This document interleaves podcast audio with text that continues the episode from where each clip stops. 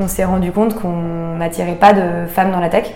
Euh, sur les profils tech, on n'avait pas du mal à recruter des profils tech, mais on avait du mal à recruter des femmes dans la tech. Euh, et en fait, on a changé du coup notre approche et on a changé nos messages. On, s'est vraiment mis dans les, chaussures des, femmes ingénieurs qui codent. Qu'est-ce qui les attire? Tout le monde me dit ah non, mais il n'y a pas de femmes dans la tech. S'il y en a, faut juste leur parler. Bah, il y en a plein en école d'ingé qui sont en train de se poser la question est-ce que je vais rester dans la tech ou est-ce que j'irai pas en conseil? Bonjour et bienvenue dans cet épisode du podcast Embauchement. Je m'appelle Enguerrand Best et j'ai décidé de créer ce podcast pour que les étudiants puissent mieux comprendre ce qu'il se passe dans la tête d'un recruteur, qu'il soit RH ou bien chef d'entreprise.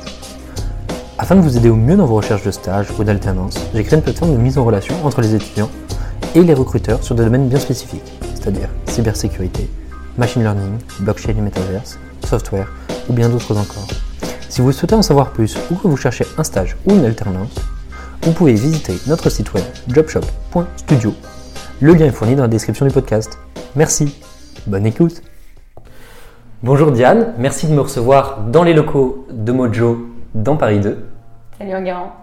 Euh, dans un premier temps, est-ce que tu pourrais un peu te présenter euh, pour les auditeurs qui nous écoutent et dans un second temps un peu nous pitcher Mojo ou nous expliquer voilà euh, ce que fait Mojo? Ouais, bien sûr. Bon, alors disclaimer, c'est quand même la première fois que je fais un podcast, donc euh, on va voir ce que ça donne l'exercice. Euh, du coup, pour en dire un peu plus sur moi, à la base, euh, donc aujourd'hui, moi je suis Head of Talent Acquisition chez Mojo. à la base, je viens pas du tout du monde du recrutement.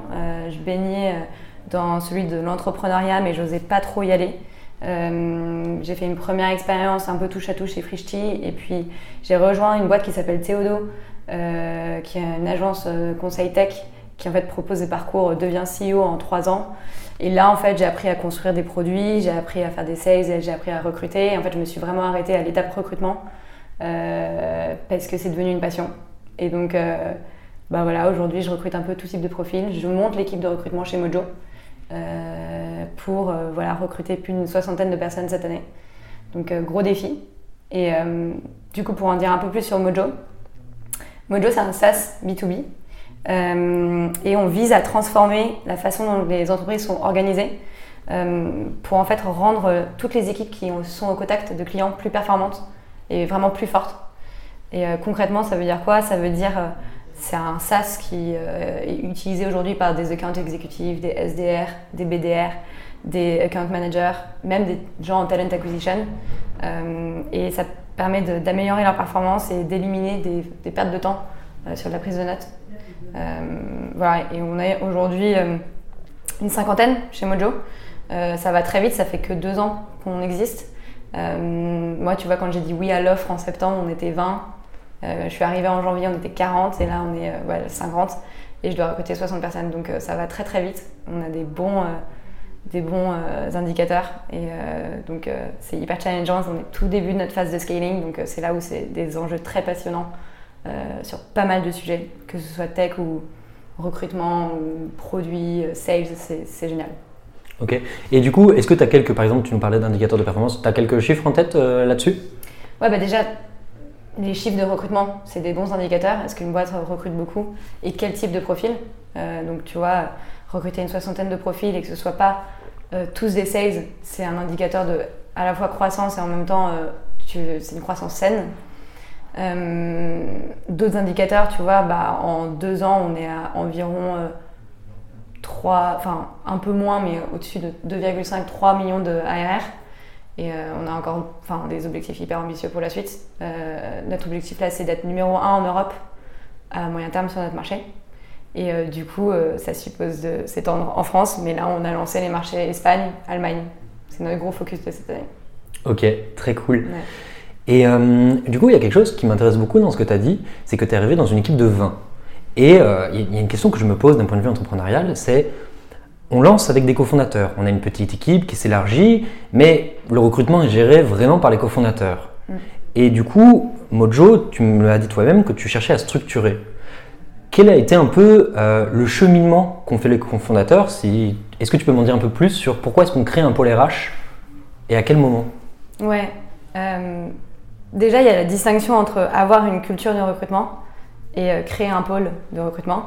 Euh, pour moi, c'est hyper important d'avoir une, une culture du recrutement dès le premier jour. Et en fait, dans le, dans le, cadre des fondateurs, dans un mindset de se dire je vais m'entourer des gens qui sont meilleurs que moi sur les sujets que je maîtrise moins bien. et donc ça, c'est important, premièrement, le, mindset. Et, et, tu vois, je pense que c'était le cas des fondateurs de Mojo, donc de Com, Paul et Mathieu. en fait, ils sont vraiment très rapidement dit que ils avaient besoin de recruter des gens très très bons dans des domaines qu'ils ne maîtrisaient pas. Euh, et ensuite, tu crées un pôle de recrutement euh, quand tu as besoin d'accélérer. Euh, et quand le recrutement devient vraiment chronophage et que tu sens que tu ne maîtrises pas. Et par exemple, des indicateurs de non-maîtrise de recrutement, c'est quand tu as du churn dans ton process, quand tu as des gens qui disent oui, mais en fait finalement ils viennent pas. tu enfin, as pas mal d'endroits où en fait ça peut péter. Et en fait, euh, c'est un peu ce genre d'indicateurs qui disent Ok, là j'ai besoin de quelqu'un qui, qui me structure ça, qui me permet de scaler. Euh, parce qu'on va devoir recruter 20, 30, 40, 50, 60 personnes. Et je pense que dès qu'on sort de plus de 20 recrutements par an, tu as besoin d'avoir quelqu'un. Ok.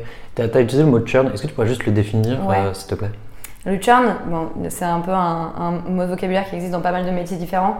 Mais en recrutement, c'est le fait de, de se retirer, euh, donc de partir d'un process de recrutement. Donc euh, nous, on utilise le mot churn quand euh, la personne est dans le process et finalement elle part du process. Enfin, elle, ne continue pas le process. de son plein gré. Enfin, c'est cette personne qui, elle, part. C'est pas nous qui arrêtons le process. Une fuite de talent, quoi. Voilà, c'est ça. Ok, très clair. Et du coup, tu nous parles de, de, voilà, du début. Concrètement, toi, dans cette équipe de Mojo, qu'est-ce que tu fais? De quoi tu t'occupes? Alors, Donc en tant que Head of Talent Acquisition, aujourd'hui, de toute façon, je suis Head of de pas grand-chose parce qu'on n'est que deux. Euh, donc euh, mon objectif, euh, c'est d'être rapidement à la tête d'une équipe hyper solide, de recruter une équipe de stars en recrutement. Et donc, à très court terme aujourd'hui, je fais de l'opérationnel encore, donc je recrute. et je fais aussi de, ce qu'on appelle, on peut appeler du talent ops. Donc c'est vraiment mettre en place tous les process et les outils euh, entre les mains des, personnes de mon équipe pour qu'elles puissent réussir. Euh, et à moyen terme, c'est constituer la meilleure équipe talent. Donc, euh, qui est-ce que je recrute en junior, en senior, pour avoir des gens qui sont super forts en recrutement. Et à très long terme, c'est vraiment de s'assurer que cette équipe-là, elle a les meilleures conditions pour en fait continuer à scaler tout en maintenant une culture forte euh, enfin, être vraiment garant de cette croissance et culture. Ok, très clair. Du coup, par curiosité, tu nous dis que tu travailles euh, avec quelqu'un sur cette team. Mm. Qu'est-ce qu'il fait un peu euh, là-dedans? Alors, nous, à très court terme, on s'est répartis de façon très pragmatique les rôles. moi, je vais, comme j'étais formée je suis plutôt forte en recrutement de profil tech, je, suis, je vais être vraiment sur l'ensemble des recrutements tech. et Hugo, qui en fait a découvert le métier de recrutement avec moi. Euh, lui va être plus sur les profils euh, account executive, PDR, euh, donc tout ce qui va être growth. et donc on s'est réparti comme ça. À terme, moi je vais vraiment me sortir de, de la, ce qu'on appelle la prod, donc vraiment du recrutement pur, pour vraiment prendre la tête, être moins dans l'opérationnel.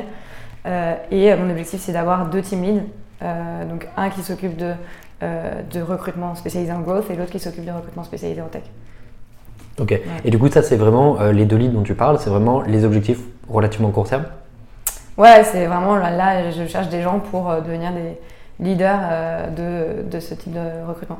Et du coup, déléguer ce que tu aujourd'hui gères sur l'opérationnel avec les profils tech bah, C'est à la fois, enfin, c'est même pas déléguer, c'est par exemple, moi, recruter des profils growth, c'est pas mon spike.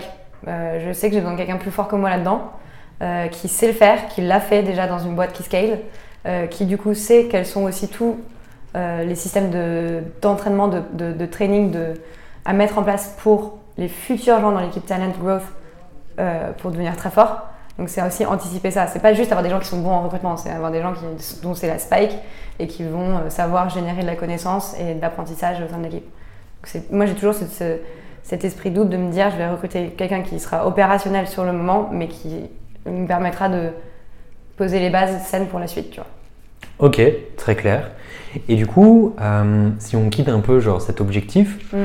Concrètement, les choses que tu fais aujourd'hui, ça touche à de l'opérationnel. Est-ce que Mm. tu peux nous en dire un peu plus sur, on va dire, rentrer dans une granularité du processus de recrutement, comment ça se Ouais. passe, comment tu le gères? Ouais. Alors, pour rentrer dans le détail, il faut quand même prendre un peu de hauteur sur euh, euh, le rôle en lui-même du, du recruteur. Nous, notre intention euh, dans l'équipe de recrutement chez Mojo, on a deux intentions. C'est côté candidat, que le candidat, peu importe l'outcome, le résultat du process, il soit euh, aidé et le sentiment d'avoir été aidé dans son process à prendre la meilleure décision, euh, euh, enfin aidé, tu vois. Du coup, on, regarde si le candidat euh, nous dit merci à la fin, que ce soit OK ou euh, finalement que ça n'aille pas au bout. Et notre deuxième intention, c'est côté euh, hiring manager. Donc, euh, on appelle hiring manager ceux qui sont en fait euh, dans les différentes équipes métiers et qui ont des besoins en recrutement, et c'est eux qui prennent la décision finale sur un, candidat. Donc, ces hiring managers là, euh, nous notre objectif, c'est qu'ils soient très sereins à la fin d'un process de recrutement de prendre cette fameuse décision qu'ils aient quasiment rien à faire et qu'on ait juste à leur donner une reco et qu'ils soient sereins de dire ouais vas-y on y va ou non on n'y va pas. Donc en ayant ces deux intentions en tête, aider le candidat et améliorer en fait l'expérience euh, du hiring manager, euh, il y a plein de choses au quotidien que tu dois faire. Euh, tu as des choses, des process à mettre en place.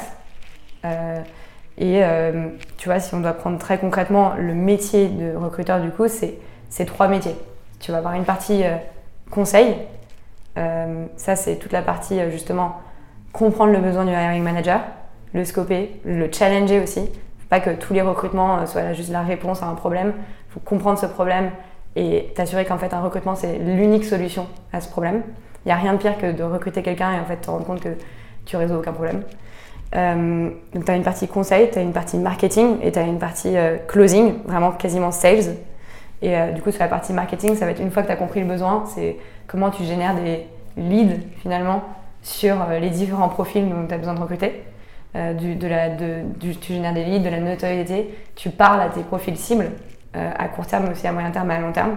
Et après, le, le sales, le partie closing, c'est tout le process. Une fois que tu as tes leads qui sont intéressés, des gens qui postulent ou des gens qui, euh, à qui t'envoient des messages et qui, qui te répondent beaucoup plus spontanément, bah là tu dois les closer. Et donc qu'est-ce que tu fais? Bah, Tu fais un process qui est canon. Donc en fait, la partie process closing, c'est finalement une petite partie du métier de recruteur. La, la partie conseil et marketing, elle est énorme. Ok, très clair. Et du coup, pour rentrer un peu en profondeur sur ces deux sujets qui sont Mm. les process et un peu cette espèce de marketing, aller voir les talents, est-ce que tu peux nous parler un peu de euh, comment est-ce que tu vas voir des talents et comment tu les trouves? Une vaste question. Euh, déjà, avant de, de savoir comment tu vas voir les talents, il faut que tu vois quels sont les talents. Euh, donc, c'est vraiment faire tes, comme en sales ou en market, te faire tes personas, euh, tes talents cibles. Euh, et c'est uniquement comme ça qu'après tu sais où tu vas leur parler. Euh, je vais essayer de prendre un exemple concret, mais par exemple, quand j'étais chez Théodo, on s'est rendu compte qu'on n'attirait pas de femmes dans la tech. Pourtant, on parlait à nos cibles tech, on pensait qu'on avait le bon message. Effectivement, notre taux de transfo euh, de messages, nos candidatures spontanées, euh, franchement, c'était super bien euh, sur les profils tech. On n'avait pas du mal à recruter des profils tech, mais on avait du mal à recruter des femmes dans la tech. Et en fait, on a changé du coup notre approche et on a changé nos messages pour parler à nos personnes à tech. Et donc, on est allé, on est allé, bah, on, s'est vraiment mis dans les, chaussures des femmes ingénieurs qui codent. Qu'est-ce qui les attire? Euh, donc tout le monde me dira non mais il n'y a pas de femmes dans la tech. S'il y en a, faut juste leur parler. Et donc c'est ça, c'est ce fameux, euh, ok bah du coup comment tu fais pour, euh, où est-ce que tu vas aller chercher? Bah, Il y en a plein en école d'ingé qui sont en train de se poser la question, est-ce que je vais rester dans la tech ou est-ce que j'irai pas en conseil? Bah, Là, faut aller leur parler en direct, donc faut aller en école, faut euh, euh, aller dans des meet-up, dans des, enfin voilà, faut aller à la source quoi. Et donc oui, ça prend du temps, mais ça prend de l'investissement. Mais franchement, c'est clé. Aujourd'hui, tu vois, euh, si je dois prendre un autre exemple, avec Mojo, on n'a pas beaucoup de problèmes pour recruter des talents sales, alors que c'est un, des talents qui sont sous tension. Euh, pourquoi? Parce qu'on a une super marque employeur sales, parce que justement on va à la source. on crée des newsletters, on crée des événements, des webinars, on crée une sorte de légitimité autour du métier sales parce que aussi notre produit est un produit à destination des sales et du coup on a plein de, candidatures spontanées euh, sales. Les gens ils viennent chez nous parce qu'on vient les voir aussi, on leur donne du contenu. Euh, en revanche, à l'inverse de Théodo, Mojo on a un peu plus de mal à, attirer plus spontanément des profils tech parce qu'on n'a pas encore cette image de marque tech alors qu'on a plein de trucs intéressants en tech, tu vois. Mais c'est juste que on va pas à la source on va beaucoup moins à des événements, on crée moins de webinaires, on n'a pas de newsletter euh, comme Doctolib qui a une Doctolib qui a une Docto Tech Life newsletter, tu vois. Tu as plein de gens qui sont abonnés. Bah, du coup, si tu vas pas à la source, si tu vas pas rencontrer les gens, tu as, zéro touch point avec les personnes, tu peux pas espérer avoir de candidatures spontanées. Mais même au-delà des candidatures spontanées, parce que c'est vraiment, quand tu es tout petit, c'est vraiment minime, tes taux de transformation de messages. Tu vas sourcer des gens et en fait, la clé, c'est de de faire en sorte que ton, tes messages ils transforment. Et tes messages ils transforment parce que c'est les bons messages, mais aussi parce qu'ils pensent à toi et qu'ils se disent Ah, j'ai entendu parler de, de Mojo ou de Théodo, vas-y, j'y vais. On sait jamais. Et donc c'est ça, c'est aller à la source, créer des touch points. Et donc c'est toute une partie marketing. Et en fait, aujourd'hui, toutes les boîtes recrutent dans le même pool de recrutement, avec les mêmes outils, Lever, euh, Greenhouse, Welcome to the Jungle, Notion, machin, tout le monde a la même chose les mêmes pools, les mêmes, outils, les mêmes messages, les mêmes euh, fiches de poste. Et en fait, ce qui fait la différence, du coup, c'est euh, les gens derrière, déjà. Et aussi, euh, bah, ouais, la culture que tu as, la notoriété que tu as renvoyée. ces touchpoints, ces fameux touchpoints que tu as sollicités, tu vois. Très clair, je vois très très bien de quoi tu parles. Mm. On parlait en off un peu de Théodo et de la méthode dont, dont qu'ils utilisaient pour attirer des talents féminins dans la tech. Est-ce que tu peux nous en dire un peu plus sur ce que vous mettiez en place, comment vous le mettiez en place, et puis aussi d'un autre côté que si jamais quelqu'un nous écoute euh, et un profil tech féminin, comment est-ce qu'elle peut se sentir, euh, comment est-ce qu'elle peut voir des signaux forts dans des annonces, dans un processus de recrutement pour se dire ok, il y a quelque chose dans cette boîte? Ouais. Euh, déjà pour donner un peu plus de contexte sur ce sujet-là, en gros, c'est ce que j'expliquais tout à l'heure. Euh, je me suis attaquée au sujet des femmes dans la tech chez Théodo quand on s'est rendu compte, à un moment, il y avait eu un départ d'une des tech leads euh, femmes, euh, et on a constaté qu'il y avait plus que 5 femmes développeuses sur 90, je crois. Enfin bref, c'était pas, ça, mais c'était 6%. 6% de femmes dev. et en fait, le marché, normalement, notamment notre marché de pool de recrutement des femmes ingénieures, euh, quand tu regardes les écoles d'ingénieurs, tu as généralement autour de 12% en moyenne de, femmes euh, dans les options info. Donc on était en dessous du marché. Et du coup, là, on s'est dit, il y a un problème.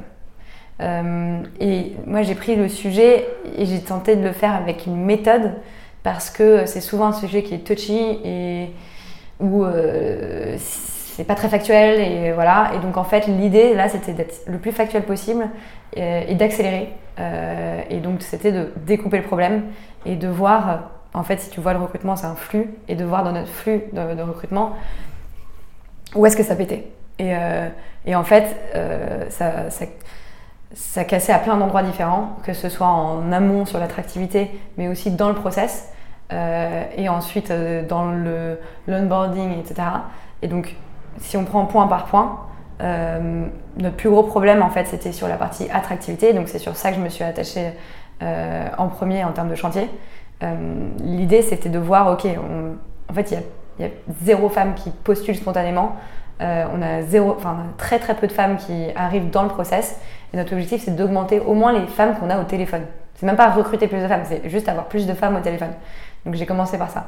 Et comment tu fais ça? Bah, En fait, il faut trouver plein de hacks différents. Euh, et, donc c'est là où je me suis mis un peu dans la peau des, femmes dev. J'ai fait plein d'interviews, une sorte d'interviews utilisateurs euh, de, des femmes en interne de Théodo, mais aussi en externe.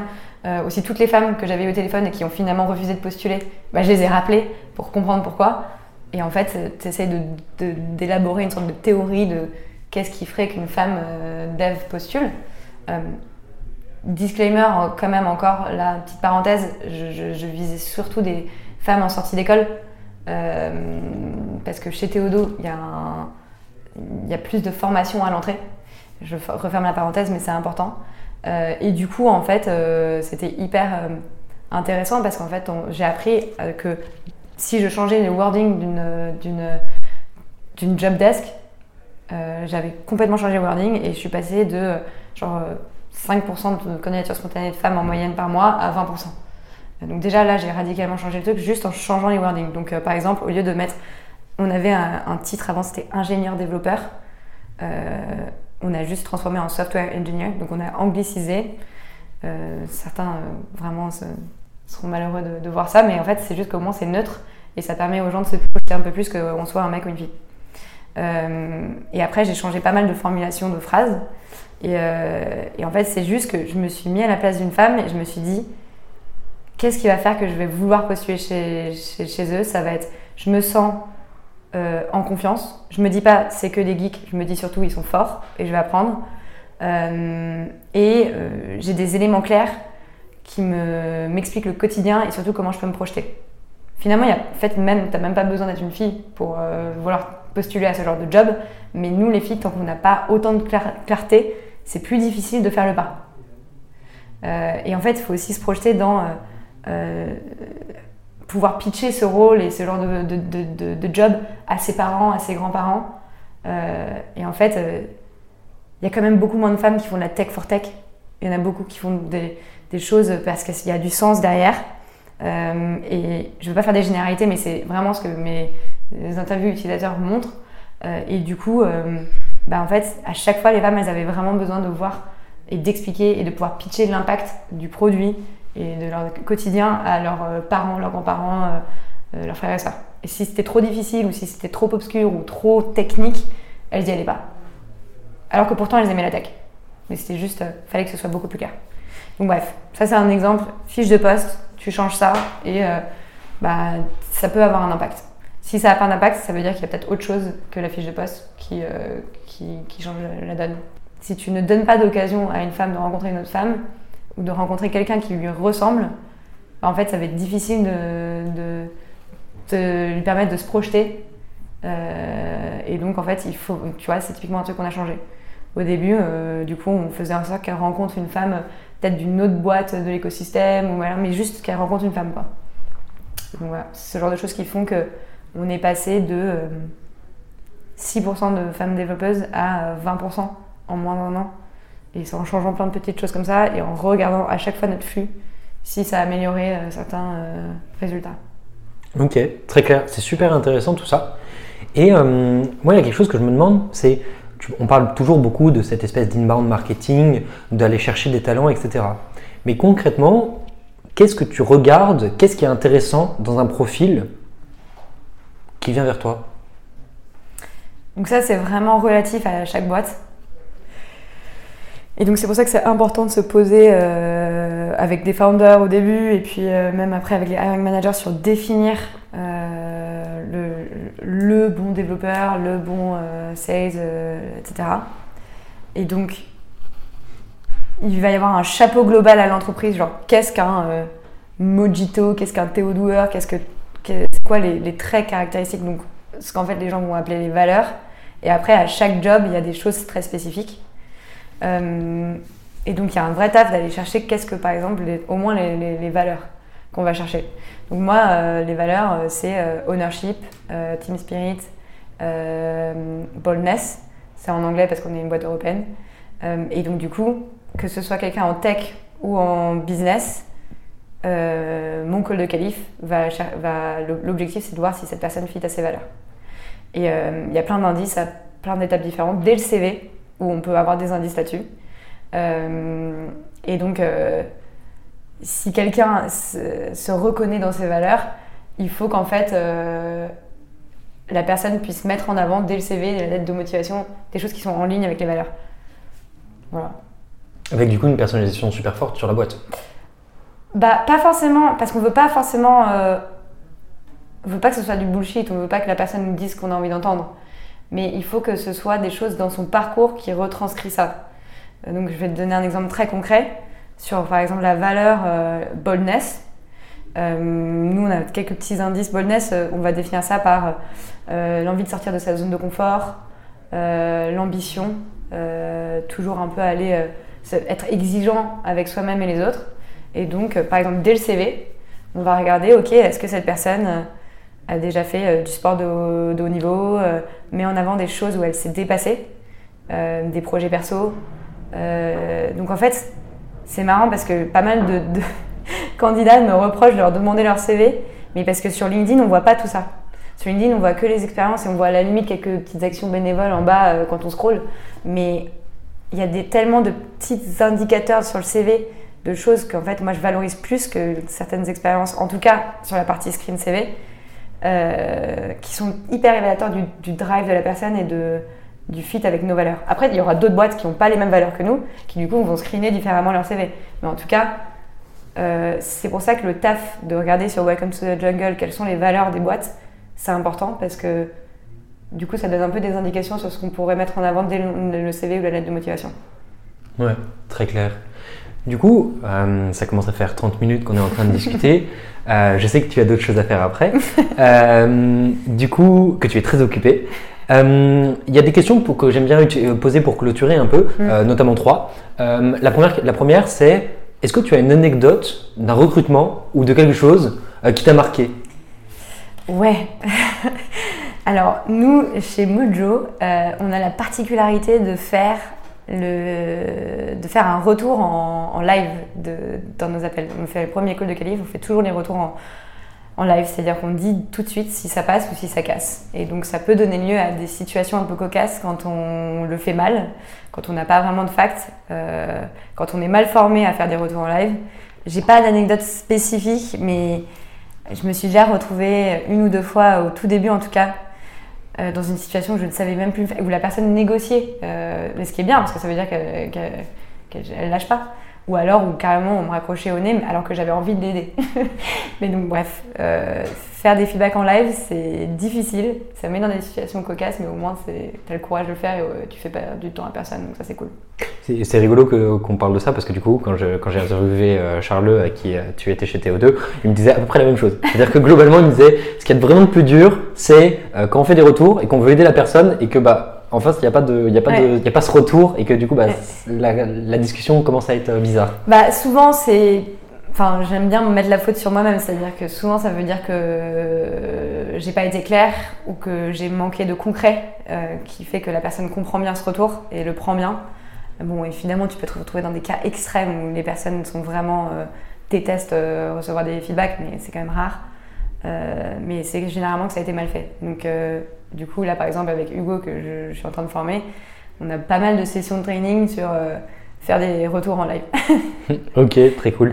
Et euh, hum, l'avant-dernière question que j'aime bien poser, c'est concrètement, on parle beaucoup de coûts de mauvais recrutement. Comment est-ce que tu le quantifies et c'est quoi l'impact souvent que ça a sur une boîte?